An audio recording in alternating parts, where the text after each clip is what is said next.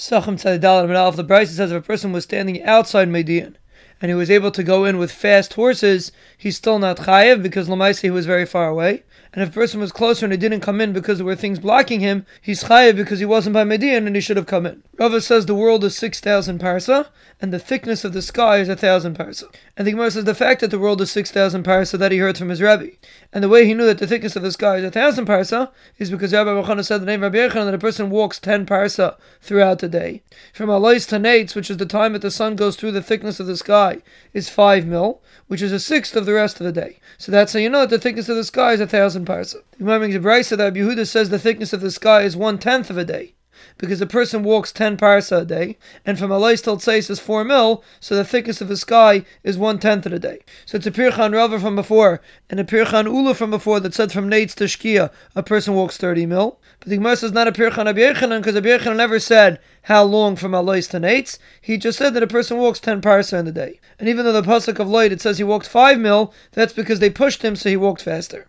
The Gemara makes a brisa that Mitzrayim is 400 parsa by 400 parsa, and Mitzrayim is 160th of Kush, Kush is 160th of the Eilam, the Eilam is 160th of the Gan, the Gan is 160th of Aden, and Aden is 160th of Gehenna. So you see the world is bigger than 6,000 parsa.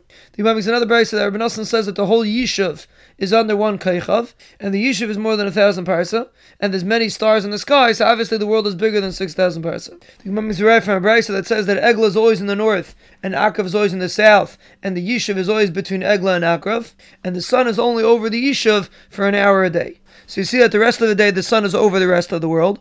So obviously the rest of the world is 11 times bigger than the Yishuv, and the Yishuv is very big. Obviously the world is bigger than 6,000 parsa. The Imam makes a brisa that Nimrod wanted to go up to the sky, and Abasko responded to him that from the land to the sky is 500 years. So you see from the earth to the sky is 500 years, and the width of the world is the same size as the height of the world, so obviously the world is 500 years wide, it's much bigger than 6,000 parsa. The Imam makes a brisa that the Chachmei Yisrael say that the Mazalas don't orbit the earth, they just go a little bit, and the Chachmei Masailim say that the Mazalas orbit the earth. And Avi said there's a kash in the Chachmei Masailim because you never find Egla to be in the Darim and Akrav in the Tzafin. The Gemara says that's not right because maybe the Mazalas themselves don't move according to the Chachmei Masailim. Rather, the sun moves and the Mazalas stay in the same spot. The Chachmei Yisrael say by day the sun is under the sky and by night it's above the sky.